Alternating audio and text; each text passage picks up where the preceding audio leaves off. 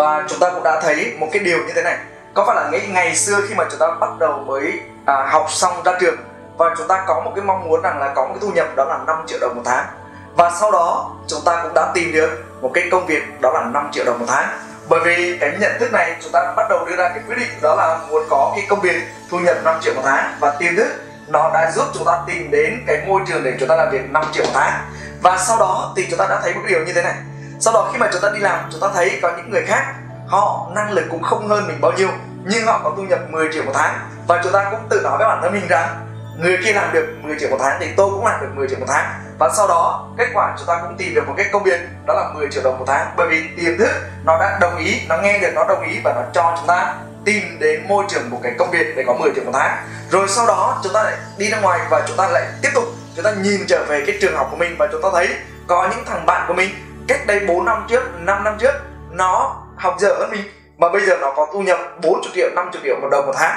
Và sau đó chúng ta mới đưa ra cái quyết định à tại sao nó nó ngày xưa nó học dở hơn mình và bây giờ nó có thu nhập 40 triệu 50 triệu đồng một tháng? Và bạn đưa ra cái quyết định rằng tôi cũng phải có thu nhập 40 đến 50 triệu đồng một tháng. Và sau đó, cái, chúng ta bắt đầu nói cái nhận thức của mình nó liên tục như vậy. Và sau đó tiền thức nó đưa đến cho chúng ta có một công việc, đó là 40 triệu đồng 50 triệu đồng một tháng. Nhưng càng về sau khi mà chúng ta tiếp cận ra ngoài, chúng ta gặp nhiều người thành công hơn. Và chúng ta thấy có những người họ có thu nhập 500 triệu đồng 1 tỷ đồng một tháng.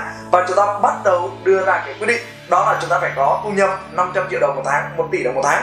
Và kết quả đó là chúng ta cũng đạt được cái mục tiêu, đó là có cái thu nhập đó là 500 triệu đồng 1 tỷ đồng một tháng. Và sau đó chúng ta lại có nhiều người hơn nữa, nhiều người hơn nữa, nhiều người hơn nữa. Vậy vì vậy thì ngay từ bây giờ chúng ta muốn là mình có thu nhập bao nhiêu thì chúng ta hãy dùng nhận thức của mình. Chúng ta đưa ra cái quyết định là tôi muốn có thu nhập bao nhiêu.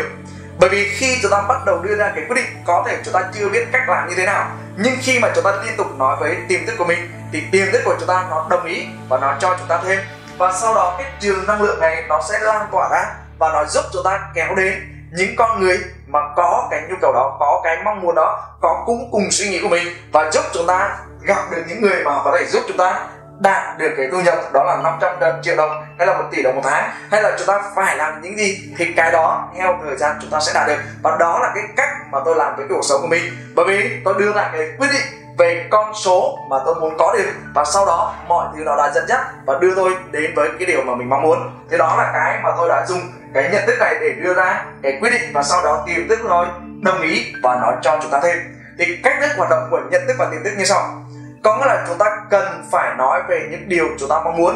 Ví dụ, ngày xưa có phải là chúng ta nói rằng là chúng ta thấy hai cái đứa trẻ mà nó đang cãi nhau đó, và chúng ta nói là hai đứa đừng cãi nhau. Ví dụ như người mẹ nói với người con á, hai con đừng có cãi nhau, và cái điều gì đó nó xảy ra? Đó là hai đứa trẻ này nó vẫn tiếp tục nó cãi nhau, và thậm chí quay sang nó nói, mẹ, thì biết cái gì mà nói? Và có nghĩa là nó cãi luôn lời mẹ. Bởi vì khi đó người mẹ nói với cái hai đứa con á, hai đứa đừng cãi nhau thì tiềm thức của đứa trẻ nó nghe đến từ cãi nhau và sau đó hai đứa nó cãi cãi nhau hơn và sau đó nó cãi luôn người mẹ của mình. Và điều này chúng ta cũng sẽ thấy rõ ở ngoài cái cuộc sống. Đó là chúng ta thấy những nơi nào có cái tập bản đó, đó là cấm đái bệnh.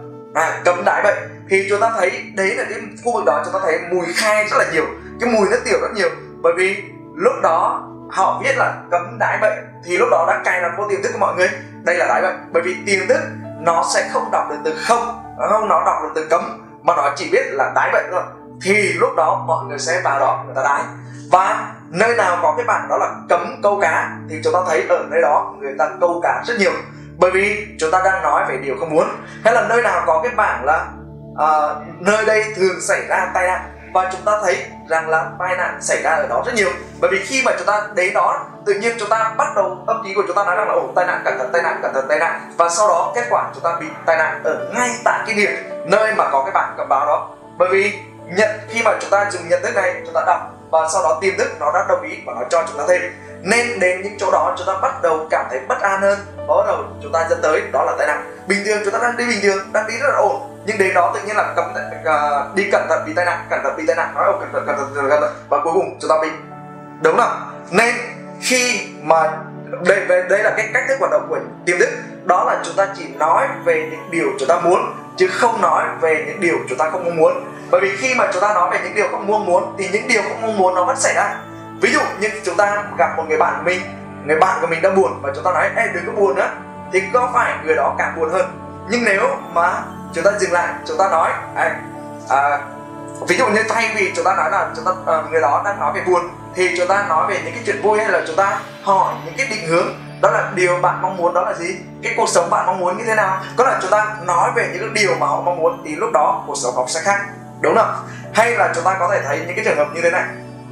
Hai người uh, người nam và người nữ bắt đầu khi mà mới cua nhau đó. Thì nếu người đàn ông cái này là nếu mà anh trai nào chúng ta đang coi chúng ta xem có đúng với nhau? ví dụ như chúng ta đến cua gái và sau đó chúng ta bắt đầu mới gặp nhau, hẹn nhau lần đầu tiên, đúng không và sau đó chúng ta nắm tay lấy người bạn gái. Và nếu người con gái kia mà nói đừng ngay thì theo các bạn là các bạn có đừng không? Có phải là chúng ta càng nắm chặt hơn, đúng không ạ? Và cô gái đó giật giật tay và nói đừng anh thì các bạn sau đó tay chúng ta ôm, đúng không? Và cô gái nói đừng anh khó chịu lắm và bắt đầu chúng ta hôn, đúng không ạ? Và khi mà bắt đầu chàng trai đưa đẩy cô gái đó vào trong cái căn phòng và cô gái nói đừng anh đừng anh thì theo các bạn là các bạn có đừng không? Và có phải là chúng ta vẫn tiếp tục tiếp tục tiếp tục và xong phim. Đúng không? Bởi vì cô gái đã nói về những điều mà không mong muốn và những điều đó nó vẫn tiếp tục xảy ra. Bởi vì khi mà nói là đừng anh thì tiềm thức của chàng trai đó đã hiểu một điều rằng là tiếp tục đi anh, tiếp tục đi anh và tiếp tục điều đó đã xảy ra. Nhưng nếu bây giờ cô gái thay vì nói là đừng anh thì cô gái nói rằng anh ngồi lại, dậy, em nói chuyện. Thì có phải tự nhiên anh này đang cảm xúc như vậy? Thì bị cô gái này nói rằng là anh ngồi thẳng lên em nói chuyện.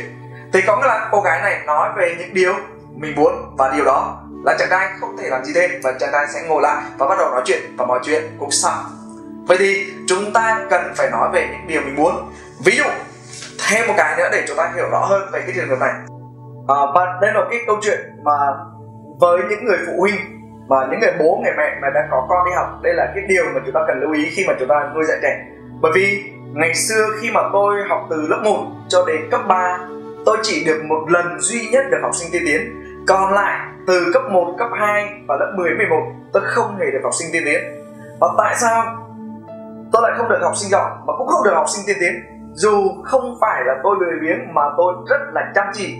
Mỗi ngày tôi đều nỗ lực học và thậm chí tôi học rất là nhiều nhưng kết quả nó vẫn không được.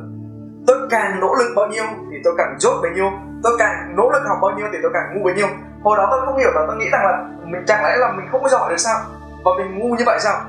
Và sau này khi mà bắt đầu đến năm 12 bắt đầu tôi tìm hiểu, tôi học về phát triển bản thân. Và tôi đọc cái cuốn sách đầu tiên, nó cũng gần gần giống với NLP đó là thay đổi tất cả chỉ trừ vợ và con và không bao giờ là thất bại, tất cả chỉ là thử thách. Và những cái cuốn sách đó, nó đã cho tôi một cái suy nghĩ mới.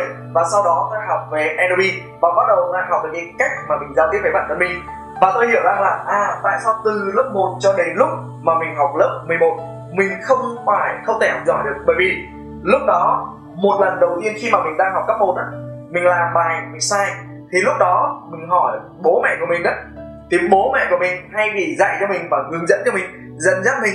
Thì bố mẹ nói là sao mày ngu quá? Có là bắt đầu vì một phép cộng, phép trừ, phép nhân, phép chia mình làm không được. Và bị những người ở trong gia đình là mày ngu quá. Sau đó cái tiềm thức của mình này nó đồng nó nghe được cái từ đó mình nói là à, mày ngu lắm.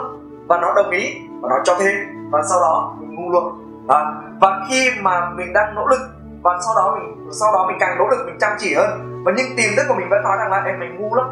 Thì mình càng nỗ lực bao nhiêu? Thì tiềm thức nó cho nhiều bấy nhiêu. Cứ mỗi lần nỗ lực thì tiềm thức nó cho nhiều hơn.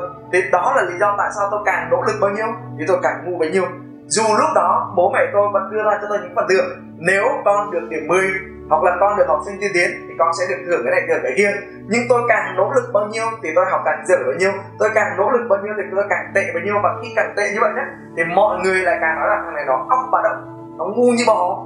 Và đến nỗi mà tôi học uh, từ thi là từ lớp 5 lên lớp 6 và tôi thi không thể qua.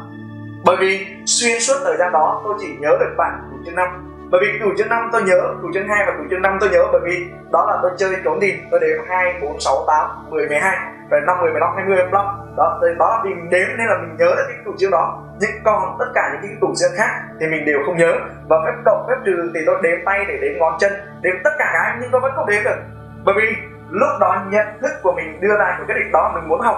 Nhưng nhận thức nó lại, vì mình được cài đặt rằng là mình ngu, nên mình càng nỗ lực bao nhiêu thì càng ngu bấy nhiêu, càng nỗ lực bao nhiêu thì càng ngu bấy nhiêu. Và sau đó, nhiều người ở trong gia đình nói rằng là mình ngu nữa, và cuối cùng mình đã trở thành một con người ngu thực sự.